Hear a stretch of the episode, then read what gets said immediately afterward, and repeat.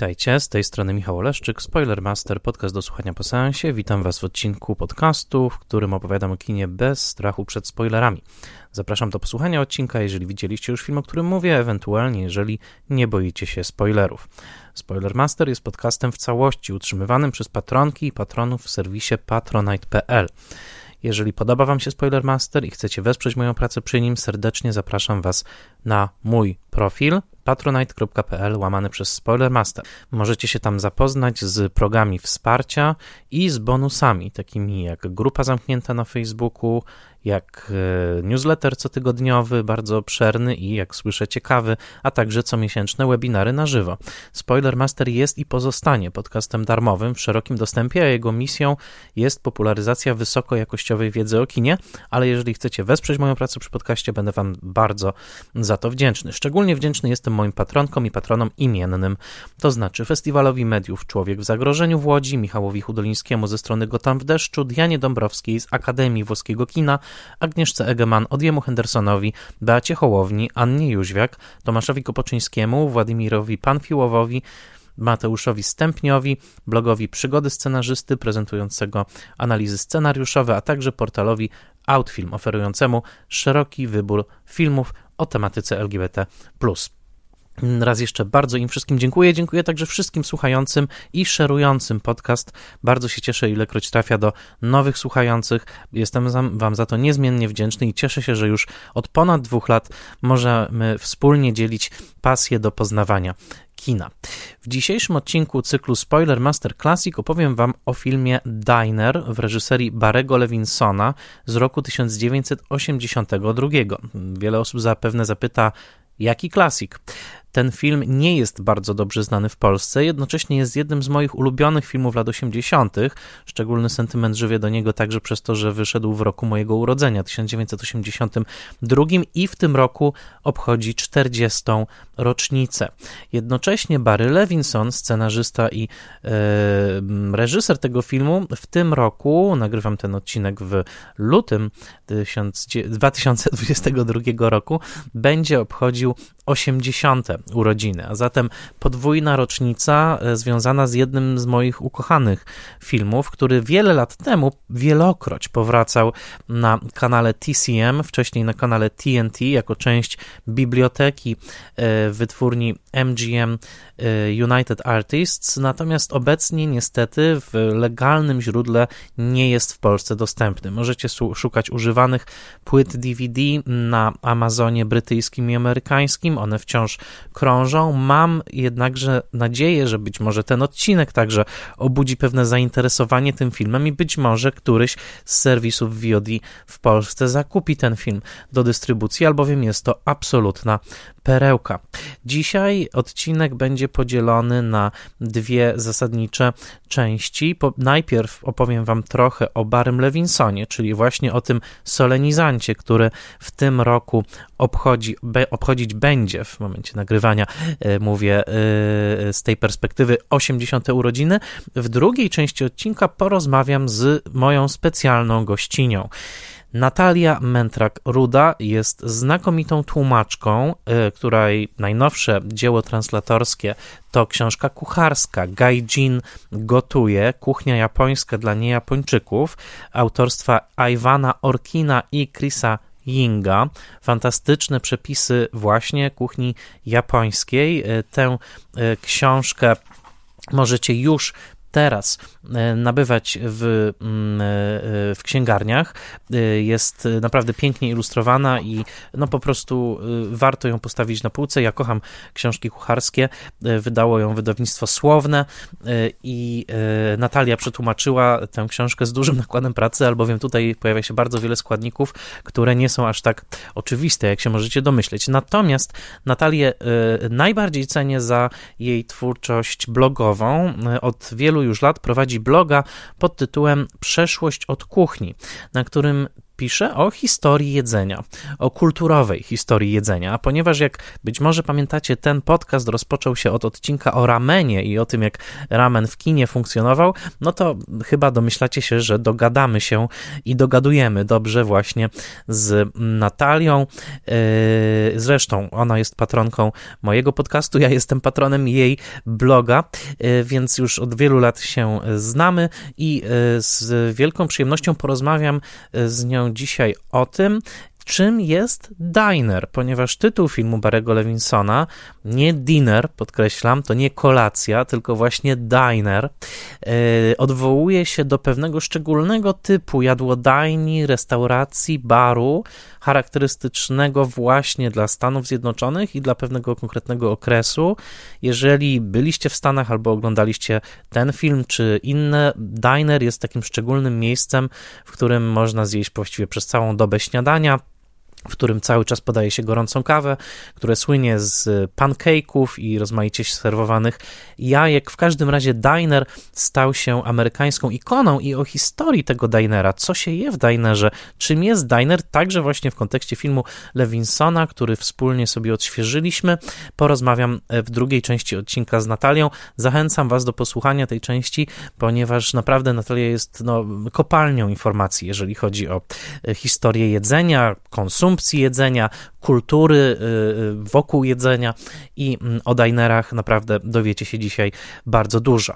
Y, dodam, że po styczniowych odcinkach, które dotyczyły dużych, epickich filmów, które, no, dodam, wymagały ode mnie dużych, epickich przygotowań, ponieważ w styczniu 2022 roku zaserwowałem wam odcinki od dawno temu w Ameryce, pewnego razu na Dzikim Zachodzie, to gigantyczne produkcje e, Sergio Leone, e, ponad dwugodzinny odcinek o teście pilota Pirksa, odcinek reporterski, w którym e, mogliście wysłuchać nagranych rozmów z twórcami, a także spory objętościowy odcinek o sporo, sporym objętościowo filmie, jakim było Licorice Pizza. Postanowiłem, że ten odcinek będzie nieco bardziej zrelaksowany, e, to znaczy właśnie dotyczy filmu, który jest trochę jak ten tytułowy Diner, filmu przytulnego, filmu, do którego chętnie wracam i który niekoniecznie jest taką właśnie produkcją, przy której e, e, te ilość tych kontekstów byłaby tak oszałamiająca, jak w przypadku poprzednich filmów. A zatem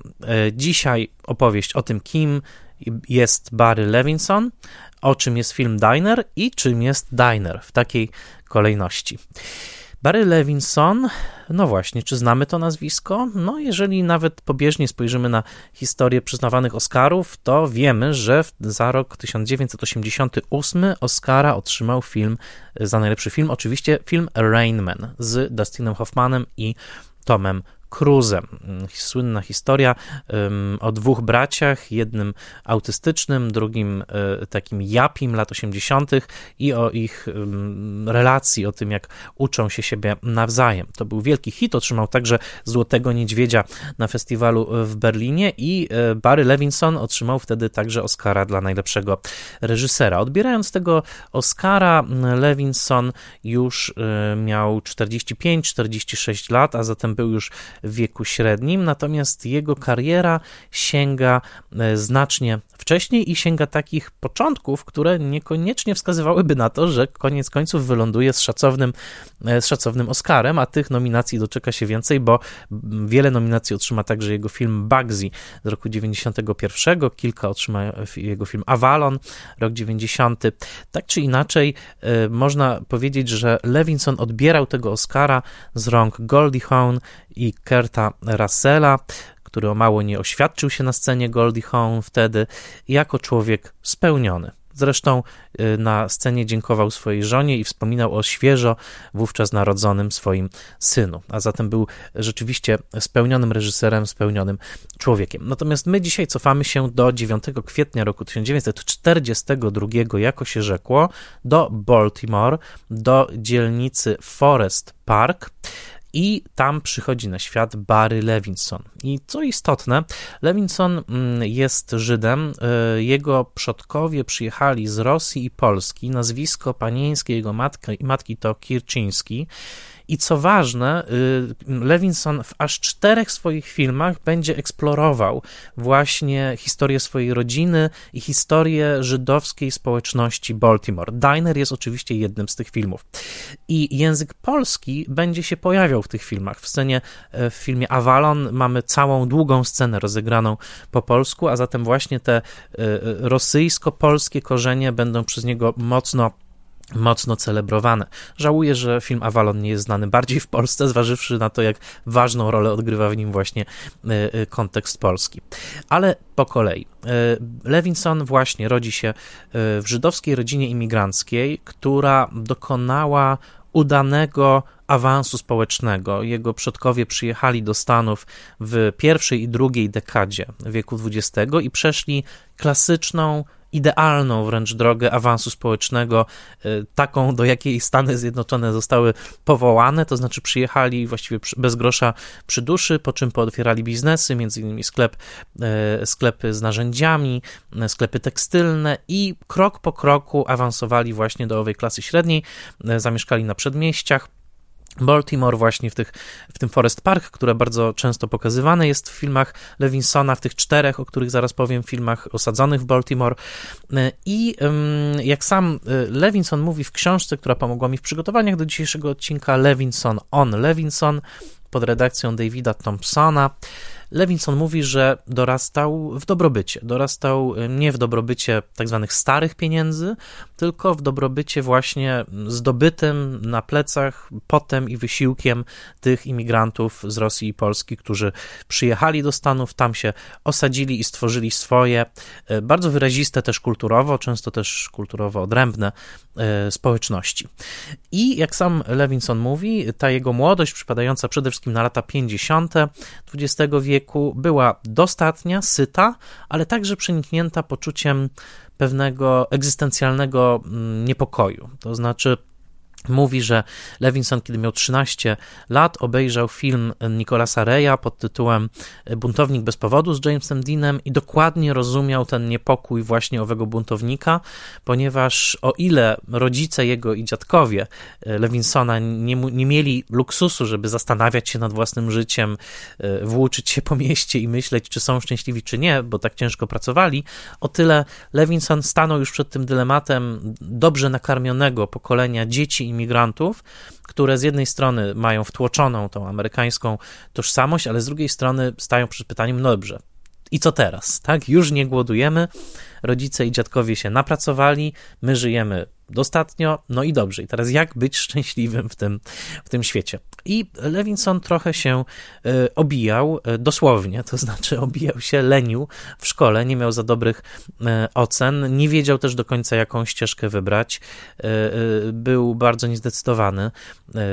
W pewnym momencie wyjechał na uniwersytet do Waszyngtonu, do stolicy, studiował trochę księgowości, trochę prawa, ale od pewnego momentu zaczęło go ciągnąć radio i telewizja. Czytał y, książki dotyczące właśnie tych mediów i zaczął pracować najpierw w stadii radiowej jako mm, disc jockey. Mm, przypomnę, że w 1987 roku Levinson zrobi film pod tytułem Good Morning Vietnam, dokładnie o takiej postaci, y, a także zaczął pracować w lokalnej waszyngtońskiej telewizji. I tutaj miał za zadanie montowanie zwiastunów klasycznych filmów, zwiastunów telewizyjnych, a także miał bardzo niechlubne zadanie wcinania reklam w emisję klasyki. To znaczy, leciał sobie obywatel Kane, leciała sobie Casablanca, a Levinson musiał pauzować, wcinać reklamy na przerwę reklamową i puszczać film ponownie.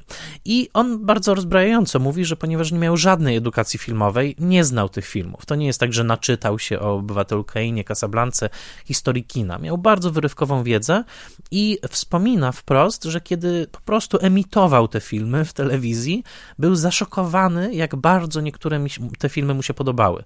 E, bardzo, powiedział, że był całkowicie niewinnym widzem obywatela Kane'a. Po prostu włączył ten film do emisji, zaczął oglądać. Jak sam powiedział, szczęka wylądowała mu na podłodze i zapytał jednego z techników obecnych w studio: Słuchaj, widziałeś ten film? On jest świetny. A on mówi: Tak, tak, to bardzo słynny film.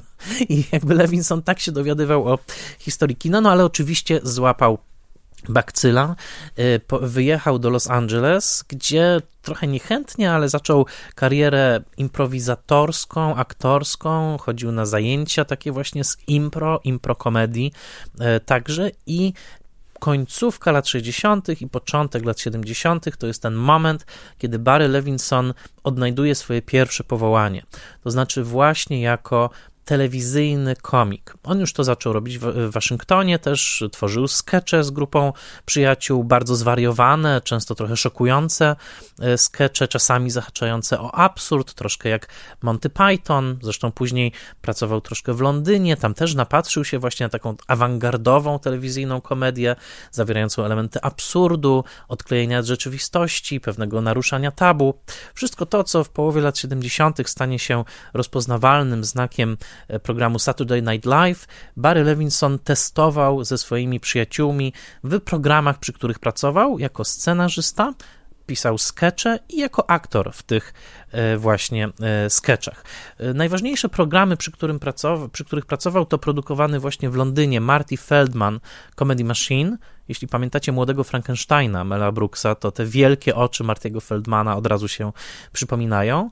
W Los Angeles Tim Conway Comedy Hour, do dzisiaj obecne są na YouTubie odcinki tego programu Team Conway Comedy Hour. Rzeczywiście jest to taka szalona komedia sketchowa bez trzymanki, a także Carol Burnett Show. Najbardziej prestiżowy z nich i powiem tak, komediowe złoto. E, Carol Burnett była geniuszką, jeśli tak się mówi, absolutną geniuszką komedii i miała świetnych scenarzystów do swojej sketchowej komedii i jednym z tych scenarzystów, nagrodzonym dwukrotnie Emmy za poszczególne odcinki Carol Burnett Show, był właśnie Barry Levinson. W tym samym okresie mm, Levinson poznaje swoją żonę, scenarzystkę i aktorkę Valerie Curtin, którą możecie znać chociażby z Alicji Już tu nie mieszka, Scorsese'ego i wszystkich ludzi prezydenta Pakuli, a także poznaje, i to najważniejsze, Mela Brooksa. Mel Brooks, który już wówczas był no, uznanym twórcą hitów komediowych, takich jak Producenci czy e, Płonące Siodła, a sam też wyrastał z amerykańskiej telewizji sketchowej, chociażby z programu Sida Cezara, odnalazł w Levinsonie wspaniałego współpracownika.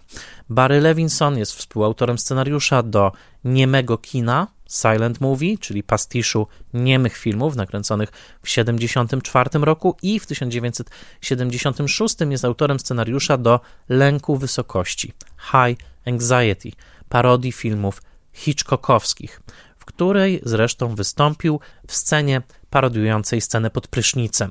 W Psychozie to właśnie Barry Levinson okłada Mela Brooksa gazetą. A zatem komedia grubą krechą, komedia mm, oparta na parodii, komedia także często przekraczająca granice dobrego smaku. Ale czy to z tym kojarzymy Lewinsona, reżysera później? Oczywiście nie.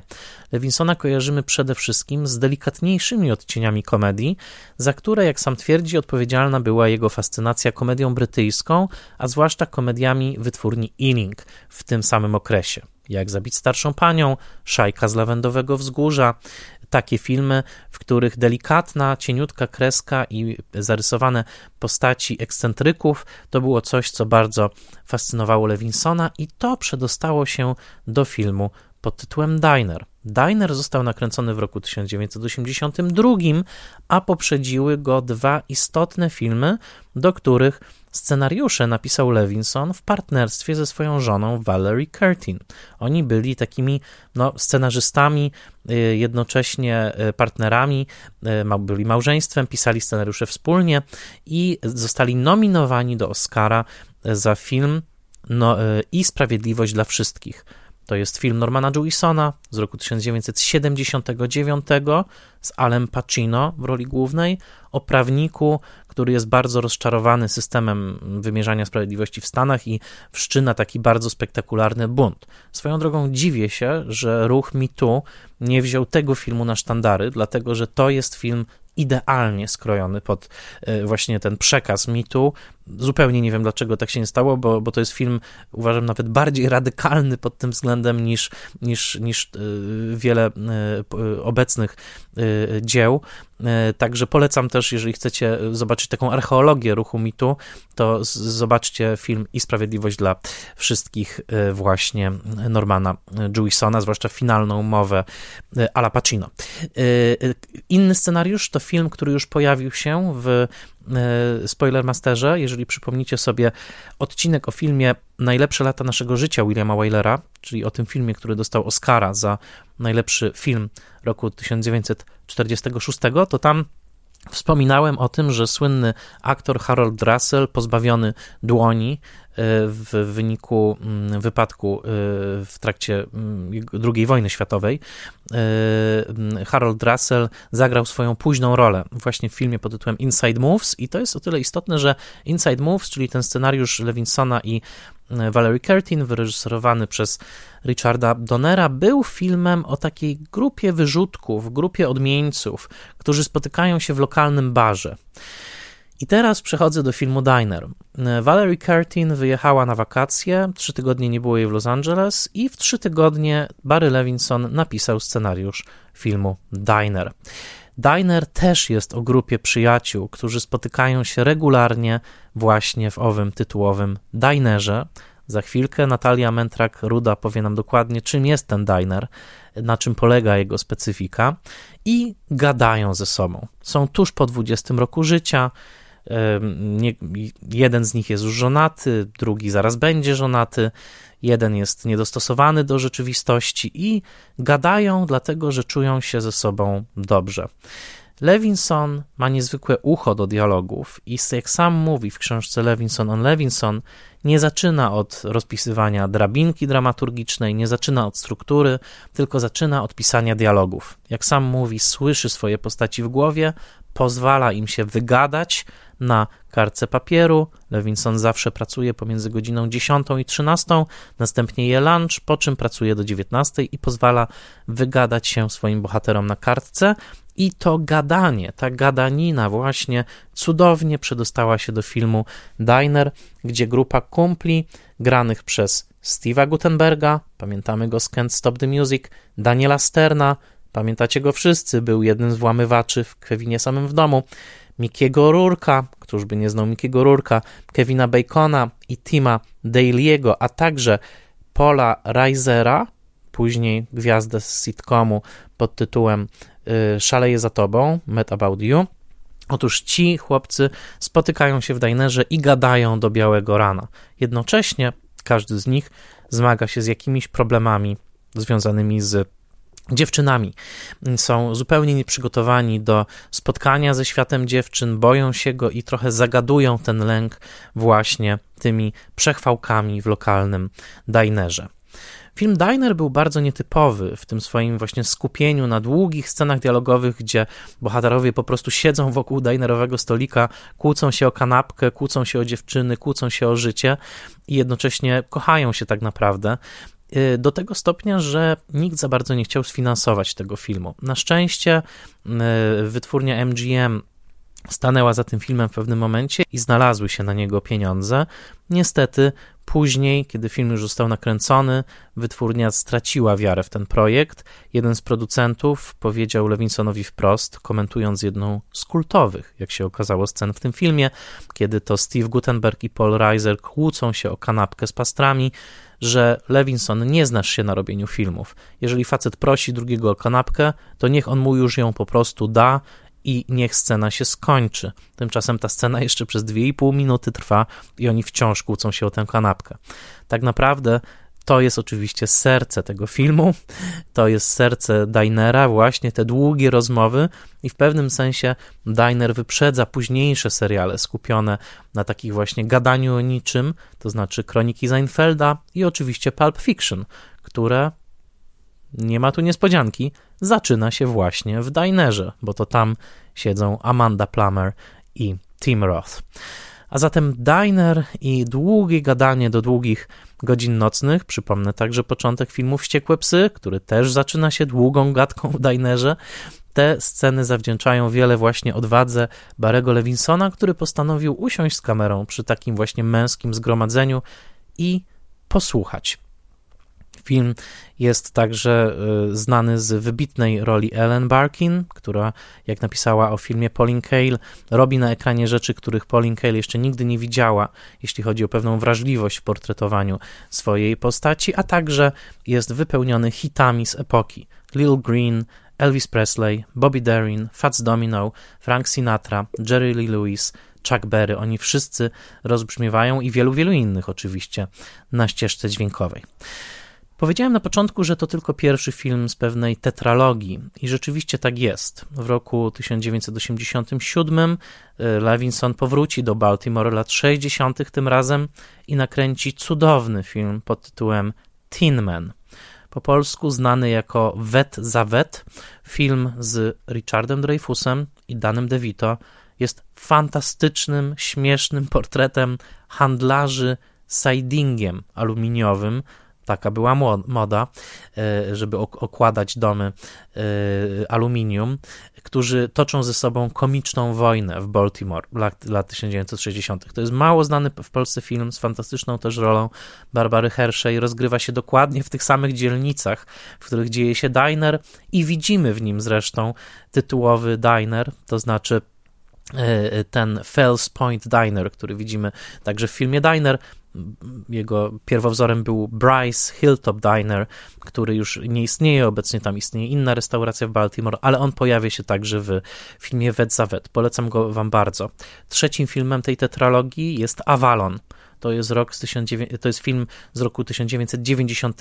Piękna opowieść imigrancka, tak jak powiedziałem, z ważną sceną rozegraną po polsku która pokazuje taki mit założycielski, mianowicie cofa się do roku 1914 i przeprowadza historię rodziny Kirczyńskich aż do lat wczesnych 50. W pięknej scenie widzimy między innymi konstruowanie dinera, o którym my wiemy, że bohaterowie będą do niego chodzić, kiedy dorosną. Widzimy stawianie fasady tego dinera w filmie Avalon. E, młodziutki Elijah Wood zagrał jedną z, ról tutaj, gra także Armin Müller-Stahl, e, a film e, ma przepiękne zdjęcia nominowane do Oscara Alana Devieux, słynnego współpracownika Stevena Spielberga i jest tutaj scena, która ujawnia ogromny sentyment Lewinsona, właśnie jako potomka imigrantów, do Ameryki, albowiem widzimy przodka Lewinsonów, który przyjeżdża do Ameryki i przyjeżdża w dniu 4 lipca. Widzi fajerwerki, widzi to rozbłyskujące niebo i myśli, że tak w Ameryce jest codziennie. To słynna, piękna scena z filmu Avalon, e, właśnie takiego trzeciego filmu z cyklu o Baltimore. E, czwartym filmem tetralogii jest film pod tytułem Smak Wolności, Liberty Heights, to nazwa dzielnicy, także żydowskiej w Baltimore i to jest film, który dzieje się e, już na przełomie lat 50., 60., czyli w tym samym czasie co Diner, ale ten film atakuje kwestie rasowe, tak, które były w zasadzie nieobecne w Dinerze. E, tutaj kwestie napięć rasowych i pewnego separatyzmu też ras. E, jest czarna dziewczyna, której ojciec nie pozwala spotykać się z białym chłopakiem, e, Żydem z klasy właściwie robotniczej. I tutaj te kwestie napięć rasowych, napięć kulturowych, prowadzące już bezpośrednio do lat 60., są absolutnie centralne. I jest też piękna scena, w której ojciec, właśnie ten czarny mężczyzna, odwozi owego nieszczęsnego białego e, e, Żyda zakochanego w e, czarnej dziewczynie. On odwozi go do domu, mówi: nie, nie wolno ci spotykać się z moją córką. W radiu leci Sinatra i e, e, no, ojciec już chce wyrzucić tego chłopaka z samochodu, a chłopak mówi: Przepraszam pana, ale muszę dosłuchać tej piosenki do końca. Wyjście z piosenki Sinatry byłoby oznakiem braku szacunku. I razem słuchają tej piosenki do końca, co jednocześnie sugeruje, że to właśnie kultura popularna, płyty, kino, telewizja, wszechobecna w tych filmach, tak naprawdę, zwłaszcza w Dinerze i w smaku wolności, wspólne Cadillaki, wspólna fascynacja kulturą y, posiadania pięknych przedmiotów, właśnie samochodów, y, sidingu aluminiowego, że te siły rynkowo-kapitalistyczne i te siły kultury popularnej, jest scena słuchania wspólnego płyt z komikami i z muzyką popularną tamtego czasu. Właśnie chłopak, y, ten żydowski nastolatek i czarna dziewczyna słuchają tych samych płyt. Jest sugestia, że to właśnie to będzie ten klej, który połączy to społeczeństwo, albowiem siła uwodzicielska tej kultury popularnej, wspólnej, crossoverowej, przekraczającej granice, to jest to, co tak naprawdę zespoli ze sobą Amerykę. To jest przekonanie e, Barego Lewinsona. I to są cztery filmy baltimorskie, można powiedzieć. Zanim porozmawiam z Natalią Mentra-Grudą o tym właśnie, czym jest ten diner tak do końca i gdzie spotykają się ci koledzy, e, przeczytam wam e, fragment recenzji Pauline Kael z New Yorkera z 5 kwietnia roku 1982, właśnie z filmu Diner. Jest to o tyle istotne, że MGM straciło wiarę w ten film i no, nie za bardzo chciało go szeroko dystrybuować ponieważ Barry Levinson miał wspólną znajomą z Pauline Kael, e, zainterweniował i odbył się specjalny pokaz dla Pauline Kael, która obejrzała ten film, zakochała się w nim i napisała, zadzwoniła do wytwórni, cóż to były za czasy, słuchajcie, zadzwoniła do wytwórni i powiedziała, że słuchajcie, ja napiszę recenzję tego filmu, opublikuję ją niezależnie od tego, czy ten film wypu wypuścicie na ekran, czy nie, no ale liczcie się z tym, że będzie to trochę żenujące, jeśli w New Yorkerze będzie recenzja, a wy wciąż będziecie trzymać ten film. I, I ten ruch pomógł. Rzeczywiście MGM y, zdecydowało się na dystrybucję. Y, no, to jest kolejny przyczynek do wielkości Pauline Kael, że pomogła w wypuszczeniu Dinera na ekrany.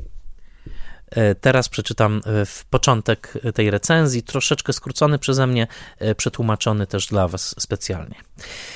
Diner, napisany i wyreżyserowany przez Barego Levinsona, to cudowny film. Osadzony w Baltimore w okolicach Bożego Narodzenia roku 1959 jest jak komediowa amerykańska wersja Wałkoni Feliniego.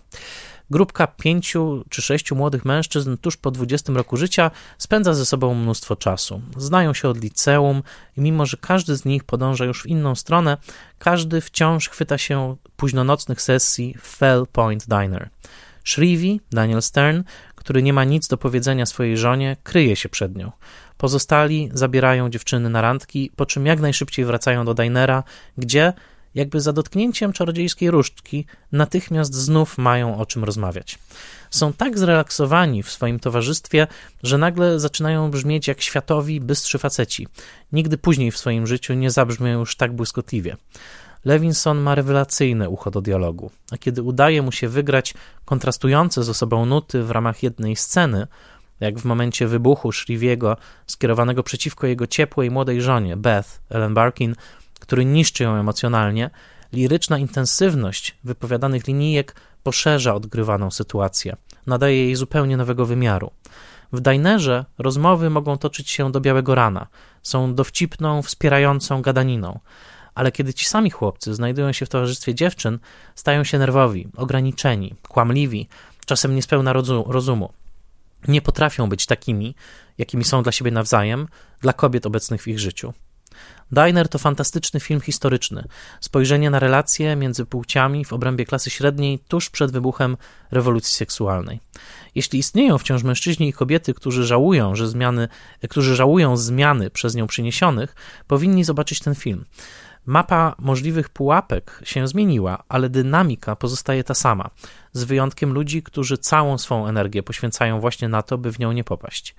Dzięki osadzeniu akcji w 1959 roku, Diner może wskazywać na szczegóły tej dynamiki w ostatnim okresie naszej nowoczesnej historii, kiedy wciąż dozwolony był niekomfortowy, ale jednak śmiech z różnic między kobietami i mężczyznami. Diner dzieje się na 5 minut przed tym, kiedy właśnie te różnice stały się kwestią polityczną, zanim zaczęto o nich mówić jako o problemie. Być może to jest jedyna prawdziwa zmiana wprowadzenie języka poważnego dyskursu psychologicznego. Najniewinniejszym chłopcem w grupie jest Eddie, Steve Gutenberg, który niedługo ma się ożenić. W filmie jest jedna mrożąca krew w żyłach scena, kiedy Eddie pyta Shriviego, który nie potrafi podtrzymać pięciominutowej rozmowy ze swoją żoną, jak to jest być żonatym – na co Shrivi odpowiada po chwili wahania: Jest ok. Levinson opowiada o tym, jak bał się o widownię na dinerze. E, pisał już wówczas e, fragmenty filmu Tutsi, Co prawda jego nazwisko nie pojawi się na ekranie, ale o zamieszaniu ze scenariuszem Tutsi posłuchajcie w odcinku o Tutsi, który nagrałem. I z okien hotelu w Nowym Jorku patrzył na kino i na śnieżycę i zamieć i deszcz, który lał w weekend otwarcia tego filmu i bał się, że ludzie nie przyjdą na ten film. Okazało się, że miał bardzo dobrą widownię, później w kolejnych miastach, ale MGM nie uwierzyło wystarczająco w ten film, nie, nie wprowadzili wystarczająco dużo kopii i koniec końców wyniki finansowe nie były wybitne. Chwilę później jednak e, Levinson dostał propozycję rozwinięcia pilota telewizyjnego pod tytułem Diner, opartego właśnie o ten sam pomysł, grupa przyjaciół w Dinerze w latach 50. Pilot zrealizował, ale nie został on nigdy nadany. Możecie go obejrzeć na YouTubie. Jest do obejrzenia archiwalny, telewizyjny pilot, w którym w tym samym dinerze siedzą troszkę już inni aktorzy. Jest Polarizer, ale na przykład jest także James Spader i Michael Madsen. To interesujący fragment historii telewizji. Diner po latach stał się także musicalem scenicznym z muzyką Sheryl Crow. Możecie fragmenty zobaczyć na YouTubie i stał się jednym z ukochanych amerykańskich filmów. Mam cichą nadzieję, że 40. rocznica premiery tego filmu, która zbliża się wielkimi krokami, będzie pretekstem do tego, że może wyjdzie jakieś piękne, nowe, odnowione wydanie tego filmu. Byłoby cudownie, a jeszcze cudowniej byłoby, gdyby jakiś polski dystrybutor VOD zakupił ten film i żebyście mogli go legalnie w Polsce obejrzeć. A teraz usiądźmy sobie przy stoliku w dinerze, usłyszmy powitanie kelnerki dinerowej, która na pewno ma na piersi plakietkę z imieniem i która powie Hi honey, how are you? Can I give you some more coffee? I posłuchajmy Natalii Mentra-Grudej, która opowie nam o tym, czym jest diner, skąd się wziął i dlaczego u Barego Lewinsona w tle sceny dinerowej słyszymy w pewnym momencie język grecki. I jest już ze mną Natalia Mentra-Gruda. Witaj Natalio. Dzień dobry, bardzo mi miło. E, bardzo się cieszę, że w końcu nam się udaje spotkać. Śledzę Twojego bloga i Twoje działania, także translatorskie. Dodam mm, słuchaczkom i słuchaczom, że właśnie na e, moim stole leży najnowsza przetłumaczona przez Natalię książka kucharska Iwana Orkina i Chrisa Yinga pod tytułem Gaijin gotuje kuchnia japońska dla niejapończyków i już mam nadzieję i już czekam, aż wypróbuję przepisy przetłumaczone przez Natalię, ale dzisiaj nie będziemy w Japonii. Dzisiaj będziemy w czymś bardzo, bardzo amerykańskim. Wchodzimy do dinera. Zanim porozmawiamy o filmie, który wiem, że też widziałaś, powiedzmy sobie, co to jest? Bar mleczny, bar, restauracja. Czym jest diner? Jest to na pewno e, jeden z najbardziej, o ile nie najbardziej typowy lokal e, amerykański, lokal, który się z Stanami Zjednoczonymi najbardziej e, kojarzy i który powstał e, w, pod koniec XIX wieku, w latach 70. XIX wieku, jako taki wózek z jedzeniem. Do dzisiaj, e, kiedy mówimy na przykład o tym, skąd się sprzedaje hot dogi w Nowym Jorku, mamy trochę problem translatorski, bo nam pierwsze, co przychodzi do głowy, to budka z hot dogami, a to są przecież wózki carts. Więc diner na początku był takim właśnie wózkiem. Jego e, pochodzenie e, jest takie, że był sobie kiedyś taki pan, który nazywał się Walter Scott. Mieszkał sobie w Rhode Island i był drukarzem. I jako drukarz bardzo późno kończył pracę, a pracował w nocy, wracał do domu nad ranem i był wściekle głodny. Po drodze spotykał innych e, ludzi, którzy również pracowali nocą, pracowników nocnych zmian w fabrykach, innych drukarzy, dziennikarzy z redakcji, policjantów itd., tak itd. Tak I ponoć pomyślał sobie pewnego dnia, e, że skoro on jest wściekle głodny, to oni pewnie też. E, I że byłoby fajnie, gdyby mogli gdzieś coś sobie nocą kupić. I tak przyszedł mu do głowy pomysł założenia takiego stoiska z głównie kanapkami, gotowanymi jajkami, pieczonym kurczakiem i pies, czyli tymi nadziewanymi plackami, które do dzisiaj są takim znakiem rozpoznawczym e, dinerów.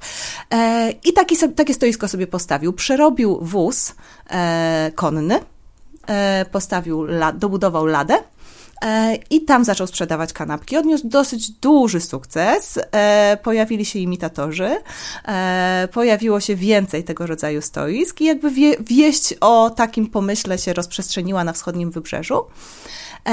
Przede wszystkim w New Jersey. New Jersey jest do dzisiaj uważane za taką stolicę dinerów, gdzie w pewnym momencie zaczęto je po prostu produkować. I to jest taka cecha charakterystyczna, że to jest, e, to były, były e, wozy z początku, a później e, wagony czy e, budyneczki z prefabrykatów. One dlatego wyglądają tak samo w bardzo wielu różnych miejscach, bo produkowano je w kilku firmach e, w New Jersey i rozwożono jakby w okolicy i ustawiano.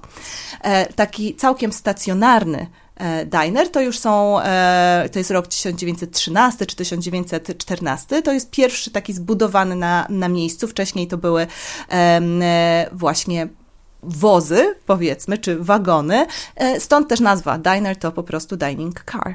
No widzisz, to jest bardzo ciekawe, ale to utwierdza w przekonaniu, że jest to hiper, ultra amerykański fenomen, to znaczy związany e, nie tylko z kontynentem amerykańskim, ale po prostu z amerykańskim kapitalizmem, bo nie dość, że trzeba jeść w nocy, bo pracujemy tyle, że trzeba jeszcze zjeść w nocy, to jeszcze mówisz o tej masowej produkcji samych przybytków, nie wiem, kontenerów, tak, którymi są te mm, dinery.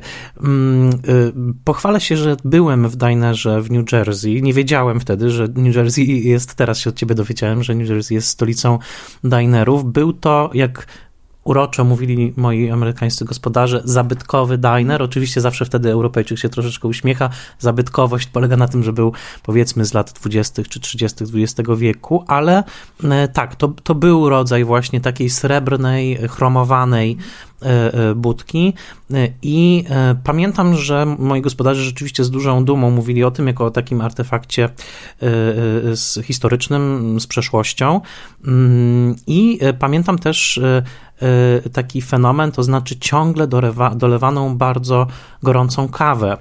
Właściwie nie dało się tam siedzieć, żeby mieć pusty kubek kawy. Po prostu cały czas kelnerka krążyła i rozlewała taką naprawdę wrzącą kawę do mm, kubków i to też był ich taki, no, mm, taka duma, że jakby u nas zawsze będziesz miał ten pełny, e, pełny kubek. E, powiedz mi, e, co możemy zjeść w dinerze, przechodząc trochę do tych dzisiejszych dinerów oczywiście, ale czy są jakieś takie żelazne punkty, tego menu i, i, i, jak, to, jak to w ogóle w Dinerze wygląda. Mhm.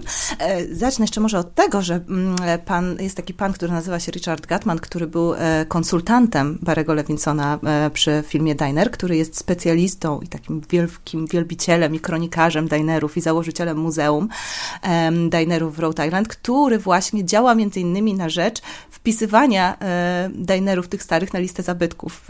One są rzeczywiście z lat 20. i 30. i dla nas to niezbyt dawno, ale ale jest to jego zdaniem i chyba faktycznie jakoś jest ważne, żeby tego rodzaju przybytki e, zazwyczaj lekceważone, e, no bo co, no bo zbudowane z prefabrykatów i sprzedające hamburgery, e, które jednak mają jakąś niesamowitą historię i takie znaczenie symboliczne w Stanach, były też zachowywane, żeby po prostu jakiś deweloper tam nie przyszedł i, tak, i tego nie rozwalił, jak to, jak to ma często miejsce. Jeżeli chodzi o to, co można zjeść w dinerach, to to jest um, tyle interesujące, że oczywiście jest pewien zestaw absolutnie żelazny, ale dopuszczane są modyfikacje, więc to nie jest tak jak z sieciami fast foodów, gdzie mamy zasadniczo wszędzie tak samo, mm, tylko jest część mm, jakby, te, takich samych dań, a część podlega modyfikacjom zależnie od regionu, od umiejętności kucharza, od długości menu itd. Tak itd. Mm, to, tym, co jest na pewno ciekawe, e, jest to, że jak to w przybytku właśnie całodobowym, wszystko tam się miesza. To znaczy, można zamówić śniadanie o dowolnej porze e, i śniadania są właśnie takim ważnym e, punktem, czy takie dania typowo śniadaniowe. E, waffles, czyli gofry z ropem, jajka, e, które mogą być e, dwa rodzaje tych smażonych jajek, albo sunny side up, albo eggs over easy, czyli albo smażone tylko z jednej strony, albo smażone z obu stron. Ważne, żeby żółtko było płynne. Do nich dodaje się jakiś rodzaj smażonych ziemniaków. To mogą być frytki. Nasi bohaterowie jedzą frytki, ale to mogą być home fries, czyli takie smażone ziemniaki już nie z, nie z głębokiego tłuszczu, albo jakieś placki ziemniaczane. E, na pewno pajs, placki, czy to z jabłkami, czy z dynią, czy z jakimiś innymi owocami, czy z wiśniami, jak u Davida Lyncha. Na pewno mm, e, kurczaki, e, kanapki z kurczakiem. Ale już inne rzeczy mogą być różne w zależności od miejsca, czyli na przykład bliżej wybrzeża mogą to być jakieś owoce morza, jakiś chowder na przykład. Może to być, nie wiem, na zachodnim wybrzeżu oczywiście tam są dinery nieco mniej popularne, no ale tam mogą być jakieś wpływy meksykańskiej, możemy dostać takosy. Oraz, i to jest jakby taka ciekawa rzecz, znowu jakoś, jakoś nawiązująca do filmu, bardzo wielu właścicieli, dinerów to imigranci z Grecji. E, dlatego, że e, fala imigracji się jakby spięła z e, falą popularności e, dinerów i w latach 50. bardzo wielu e, Greków zaczynało tam pracować, później przejmowało te przybytki, tak jak właściciel dinera z filmu. I oni na przykład wprowadzali gyros albo suwlaki, tak? I to w części, w części dinerów nadal można e, zjeść. Mhm. Tak, jest scena właśnie w filmie, w której właściciel mówi coś tam do, do kuchni. Y, ja oglądając, właśnie nie byłem pewien, co to za język, ale ty mi wyjaśniłaś, że to jest język, język grecki.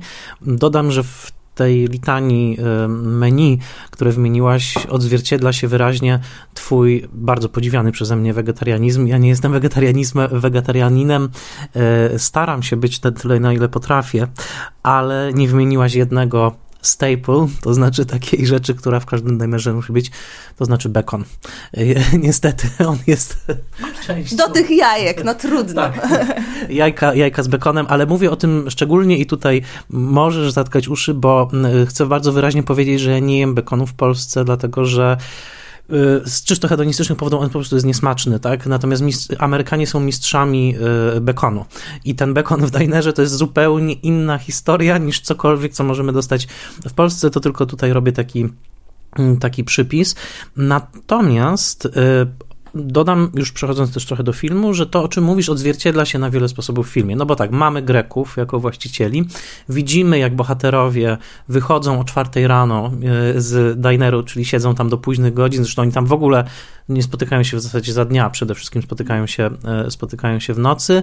Widzimy kanapkę z kurczakiem, nie, przepraszam, kanapkę z wołowiną, którą je bohater Steve'a Gutenberga, a bohater Pora Risera chce ją od niego e, wyłudzić. I widzimy też w dosyć takiej też zabawnej scenie moment, w którym dosyć korpulentny pan e, je większość rzeczy, która jest w menu i tam mamy też taki całkiem e, bogaty przegląd tego, co w ogóle w tym menu jest, prawda? Od różnych kanapek właśnie mm, począwszy i on, on tym wszystkim powolutku powolutku się mm, raczy. Czy jeszcze właśnie w tym filmie są jakieś takie rzeczy, które zwróciły Twoją uwagę? Bo dla mnie nawet fascynujące jest to, co stoi na stołach w dinerach. To jest taki zestaw zazwyczaj bardzo, bardzo podobny, ale powiedz, czy ty w tym filmie Lewinsona jeszcze jakieś takie właśnie nomen omen smaczki wyłap, wyłapałaś. Mhm. E, na pewno bohaterowie jedzą coś, co jest w sumie trochę dziwne i bardziej się kojarzy z Kanadą, czyli jedzą frytki z sosem pieczeniowym. E, to jest taki odpowiednik amerykański e, putin kanadyjskiego. Natomiast na pewno bardzo charakterystyczna i ciekawa jest scena, w której mamy keczupy Heinza i które się ze starych butelek przelewa do, do nowych butelek. I to jakoś się spina z tym, że w ogóle końcówka XIX wieku to był taki okres w historii amerykańskiej kuchni czy kultury kulinarnej, kiedy strasznie dużo różnych rzeczy wynaleziono i strasznie dużo różnych nowych firm pozakładano. Firm typu Heinz, albo Coca-Cola, albo Dr. Pepper. E, I one gdzieś e, w tym dinerze sobie współgrają e, i symbolicznie jakby są, są te jeszcze pewnie w latach 50. jeszcze to trudno nazwać korporacjami, e, chociaż no, może już i jakby te marki takie typowo, amerykańskie się w tym dinerze odnajdują. E, I gdzieś tam te loga też, które też nam się kojarzy, kiedy sobie wyobrażamy diner, że może tam być jakaś reklama Coca-Coli, albo Heinza, albo Hellmansa, albo którejś z tych takich, e, takich dużych firm. I to, co jest rzeczywiście jakoś ciekawe, to, to jest to, że one mniej więcej w tym samym czasie powstają i gdzieś tak sobie razem współgrają i gdzieś właśnie do tych lat 50. czy 60. gdzieś sobie tam razem w tej y, te, te kulturę taką Amerykana tworzą. Mhm. No właśnie, mówisz o czymś ciekawym, o takiej historyczności tego zjawiska. Film dzieje się w 59 roku. No właściwie ten film jest trochę pomyślany w ten sposób, że on się dzieje tuż przed kontrkulturą, tak? Jeszcze to jest taki ostatni moment przed e, różnymi przemianami kontrkulturowymi, ale także no przed przemianami w tym, jak Amerykanie jedzą. E, bardzo lubię wyłapywać i wiem, że ty też takie właśnie elementy dotyczące historii jedzenia w kinie. Ostatnio na przykład film Paula Thomasa Andersona Licorice Pizza nie ma w nim pizzy, ale jest tam w każdym razie pokazany moment, w którym w Los Angeles się pojawia pierwsze sushi, pierwsza restauracja sushi. Nikt jeszcze nie wie, co to jest sushi, to jest 73 rok, podchodzą do tego tak bardzo podejrzliwie, no ale my wiemy oczywiście, że sushi zawojuje, tak, zawojuje Amerykę. Pierwszy odcinek tego podcastu był poświęcony historii ramenu, więc też odsyłam późniejszy podbój Ameryki, także dzięki Iwanowi Orkinowi, którego książkę tłumaczyłaś. Ale właśnie historycznie rzecz ujmując, jak diner zmienił się w tych ostatnich e, dziesięcioleciach. Tutaj widzimy po prostu paczkę kumpli, dla których jest naturalne, że idą po godzinach tak, e, do dinera i, i tam spędzają czas, tam jedzą i tam siedzą w tak zwanej booth, czyli budce. Nie, nie jest to dosłownie budka, ale taka przegródka. Ale przecież to już tak nie jest, prawda? Czy to, co McDonald's zabił dinery, czy co się wydarzyło po drodze, że obecnie chyba dinery to już raczej właśnie takie przybytki kojarzone raczej historycznie niż z życiem codziennym. Jak, jak to widzisz, jak to było w tych kolejnych dekadach? Może zacznę jeszcze wcześniej. To jest tak, że od samego mm, e, początku swojej historii diner ewoluuje i diner się zmienia. My go spotykamy w tych latach 50. w momencie największego e, rozkwitu. E, wcześniej nie zawsze tak jest. To znaczy, na początku XX wieku mm, w wielu miejscach i przez wielu dinery były postrzegane tak jako takie trochę podejrzane przybytki, no właśnie nocne, gdzie się spotyka nie wiadomo kto. To się trochę zmienia w czasie pierwszej i później drugiej wojny światowej, kiedy one zaczynają mm, dostrzegać klientelę kobiecą. Wtedy pojawiają, wtedy trochę zmieniają się kolory, pojawiają się kwiaty, jedzenie się takie staje bardziej domowe. Natomiast rzeczywiście te lata 50. są okresem rozkwitu, no ale one są w ogóle gdzieś tam okresem nostalgicznego rozkwitu Stanów Zjednoczonych. Yy, zwłaszcza kiedy na nie się patrzy z przyszłości, tak jak Barry Levinson patrzy z przeszło, przyszłości na lata 50. E, w latach 60., o których mówisz, no, kiedy wszystko się zmieniło i e, wiadomo, że ten film też jest jakoś o, o tym końcu e, pewnej epoki pod względem pewnej epoki w historii Ameryki i pewnej epoki w historii amerykańskiego jedzenia. Dinery trochę tracą niewinność, bo stają się na przykład scenerią protestów Afroamerykanów, tak? takich sit-inów chociażby, bo pamiętajmy, że w wielu dinerach nie obsługiwano czarnych Amerykanów w latach 50. jeszcze.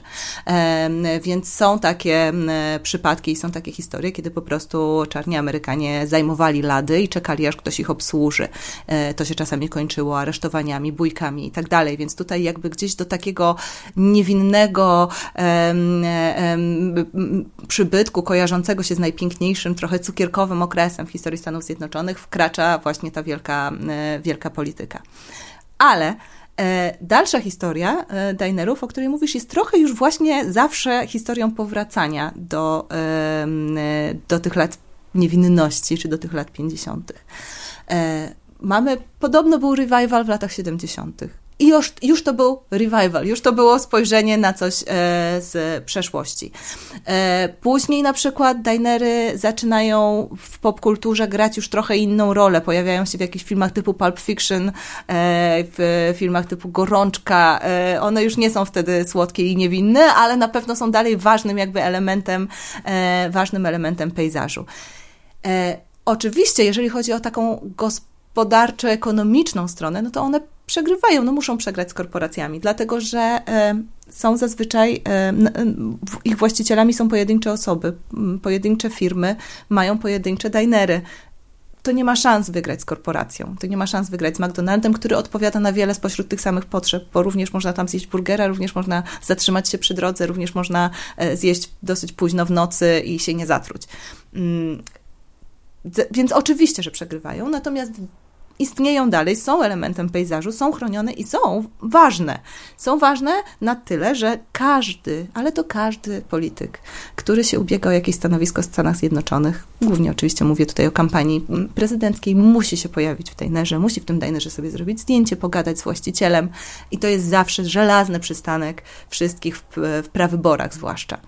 E, I wręcz e, ten moment, w którym przyszedł e, no, poprzedni prezydent Stanów Zjednoczonych, którego nie będę wymieniać, bo nie, nie, warto.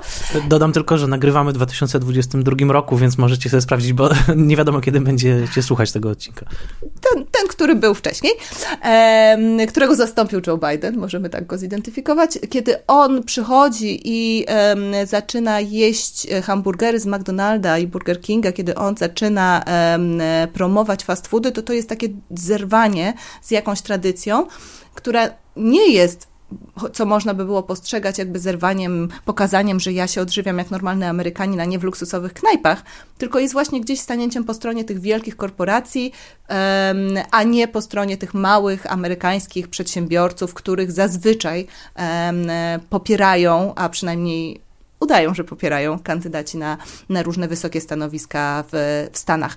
Więc to cały czas jest y, na pewno ważny symbol i one oczywiście istnieją i one oczywiście stoją przy tych drogach. To trzeba by było, trzeba by było oczywiście sprawdzić, jak w tej chwili wygląda, wygląda sytuacja. Na pewno jest ich mniej niż było, um, ale są jakimś takim stałym elementem pejzażu i pewnie trudno sobie wyobrazić Amerykę bez Dinera. Mhm. No to ja dodam swoje wspomnienie. Po pierwsze, oczywiście no, mm, nie znam, nie wiem jak to jest w całych Stanach, ale wiem, że no w Nowym Jorku można iść iść iść długo ulicami i nie spotkać żadnego dinera, tak? Spotka się oczywiście mnóstwo sieciówek od McDonalda po Subwaya i inne. Natomiast no diner pojawi się raz na bardzo rzadki czas i, i oczywiście są też tak zwane landmarki, czyli znane dinery nowojorskie. Be bezczelność tych sieciówek, o których mówisz, e, polega też na tym, że one jakby to powiedzieć, zapropriowały czy przejęły dużo elementów dinerów, także jeżeli chodzi o identyfikację wizualną, na przykład taka sieciówka, która się nazywa IHOP i podaje pancake'i, no, no tam wszystko wygląda tak, jakby to był diner, no ale wiemy, że to jest to sieciówka i te y, pancake'i są robione z mieszanki jakiejś tam, a nie są to y, pancake'i babci greckiej na przykład. Mm, także to, to na pewno się y, na pewno się zmieniło, ale pamiętam i znowu, to jest obserwacja kogoś, po prostu jest całkowitym outsiderem, że sobotnie poranki w takim średniej wielkości dinerze w raczej małym miasteczku w New Jersey, w którym często przebywałem, były zapełnione w tym dinerze, ponieważ rodziny lokalne traktowały to jako rodzaj jednak tradycji, że w sobotę rano idą wspólnie na śniadanie właśnie w dinerze, ale to nie był zwyczajny posiłek taki w tygodniu, tylko właśnie raczej rodzaj tradycji. Także idziemy sobota rano, siadamy i wtedy faktycznie ten diner buzował życiem i było, można sobie wyobrazić, jak to kiedyś było, kiedy on tym życiem tak naprawdę buzował cały, cały czas. Czy jeszcze jest coś takiego albo w historii Dinera, albo w filmie Diner, co, na co chciałeś zwrócić uwagę, co wydaje się ciekawe? Ciekawe jest rzeczywiście to, że Diner mm, symbolicznie funkcjonuje na dwa sposoby, tak mi się wydaje, w kulturze amerykańskiej, bo mówimy tutaj cały czas o takiej dosyć nostalgiczno-sentymentalnej stronie, o jakiejś takiej przeszłości, um, która, która jest niewinna i która, która kojarzy się z, z, z, dobrymi, złotymi czasami, które, które, których kronikarzem na przykład był Norman Rockwell i on ma takie obrazy, które się w Dinerze dzieją, ale przecież chyba najsłynniejszym wizualnym E, przedstawieniem Dinera jest Hoppera, obraz Nighthawks, który jest obrazem absolutnie niesentymentalnym i pokazuje jakąś kompletnie inną stronę, taką ciemną, e, samotną, jakąś taką opowieść o Ameryce e, ludzi, którzy z, no to jest takie to ładne określenie, którego nie umiem, mimo że jestem tłumaczką, przetłumaczyć, że from all walks of life e, przychodzą do tego e, dinera i się tam spotykają i siedzą obok siebie, ale są bardzo samotni w, jakiejś, w jakąś ciemną noc. Gdzieś tam są te początki te początki są gdzieś wśród właśnie niekoniecznie tych grup nastolatków, y, które przychodzą tam gadać, ale gdzieś właśnie wśród tych samotnych pracowników, którzy w nocy potrzebują się posilić, wykończeni po, po pracy. Więc to jest jakby taka jedna, taka jeszcze jedna reprezentacja mm, e, Dinera, która funkcjonuje, na której później też Tom Waits mm, piosenkę zbudował i która jakby e, troszeczkę się odcina od tego cukierkowego obrazu, który to cukierkowy obraz i to też jakby no, funkcjonuje do dzisiaj, bo jest na przykład taki bardzo znany wśród nastolatków seria Riverdale, w którym też wszyscy bohaterowie siedzą do dzisiaj w dinerze, ale już takim bardzo kampowym, już takim bardzo różowym, z wisienkami i z szejkami, z bitą śmietaną, ze starą, starą maszyną do napojów i ze starymi gramofonami i oni są e, już, już tacy bardzo, bardzo mocno wystylizowani. Także gdzieś z jednej strony samotność, amerykańska samotność i wyalienowanie, a z drugiej strony ten sentyment i taka bardzo słodka, słodka wizja, to dwie strony tego samego e, medalu, ale które chyba dowodzą, jak istotnym symbolem jest e, diner w kulturze amerykańskiej. Mhm. Dodajmy na koniec, że w Polsce nie ma dinerów, prawda? Chyba nie ma nikogo, kto próbowałby e, nawet zrobić taką, taką, takie symulakrum. Może elementy tego są w sieciówce znanej Jeffs, która stara się być taka właśnie amerykańska i pewne elementy tam wydaje mi się, że się udają, ale ale chyba to, to, to, nie jest, nie ma u nas, prawda, żadnego mm. dinera. Wydaje mi się, że jest albo był taki lokal, który się nazywał Pink Flamingo w Parku Szczęśliwickim i że on już wiele lat temu, nie, nie, nie, nie jestem pewna, czy on jeszcze istnieje, ale który już wiele lat temu próbował z tej ikonografii korzystać. E, natomiast no, to taki bardziej e, no, wyjątek potwierdzający regułę. To nie jest e, e coś, co byśmy co by się dało, czy co byśmy umieli jakoś na, na polski grunt przetransportować. Mimo na przykład mody na burgery. To był moment, kiedy można było coś takiego próbować zrobić kilka lat temu, kiedy wszyscy jedli burgery, a jednak no, jakoś nie wykorzystano tej reszty e, pozostałej otoczki. Pytanie zatem, czy doczekamy się filmowych portretów takich polskich zjawisk, jak na przykład Bar Mleczny, to byłoby bardzo ciekawe. Przypomina mi się, że kiedyś był film Smażalnia Story, ale to już zupełnie dosłownie inna historia. E, bardzo, bardzo Ci dziękuję za wizytę i e, zapraszamy oczywiście e, słuchaczki i słuchaczy mm, Spoilermastera na Twoją stronę Przeszłość od kuchni i też będziemy informować o Twoich kolejnych przykładach. Czy to jest jedyna książka kulinarna, jaką przełożyłaś? Nie, ale jedyna, którą przełożyłam ostatnio, ale przekładam też książki polskich e, autorów na język angielski. Staram się popularyzować polskich, e, polską kuchnię za granicą e, i to jest coś, co też daje dosyć dużo satysfakcji. W dniu, w którym nagrywamy ten podcast w New York Timesie, ponownie ukazuje się przepis z baru prasowego na pierogi ruskie, więc już naprawdę czekamy na to, aż Hollywood się zainteresuje tym tematem i nakręci coś w barze mlecznym. Genialnie, nie wiedziałem o tej koincydencji, także tym bardziej. E, bardzo Ci dziękuję i w takim razie mam nadzieję do następnego razu. Bardzo dziękuję Natalii, to była naprawdę cudowna rozmowa i polecam Wam serdecznie blog Natalii Przeszłość od kuchni. Polecam Wam jej teksty na stronie culture.pl, gdzie przybliża historię rozmaitych polskich dań, szerząc wiedzę też na zewnątrz o tym, na czym polega polskie e, gotowanie. Polecam Wam książki i powieści graficzne, które przekłada, a najbardziej nową Iwana Orkina i Chrisa Yinga pod tytułem Gaijin gotuje kuchnia japońska dla niejapończyków. Dodam, że na Netflixie jest odcinek serialu Chef Stable, gdzie Iwan Orkin przedstawiony jest jako król ramenu. Zresztą zajada ramen właśnie na okładce tej książki. A zatem y, ramen, Spoilermaster, Przeszłość od kuchni, Diner, wszystko się ze sobą łączy. Serdecznie dziękuję Wam za mm, słuchanie. Mam nadzieję, że opowieść o tym dosyć mało znanym w Polsce filmie i o Dinerze jako takim Wam się podobała.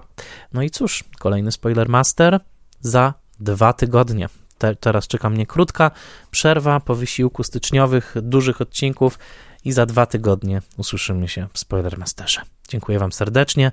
Zapraszam na patronite.pl łamane przez Spoilermaster, jeżeli chcecie wesprzeć podcast i do usłyszenia.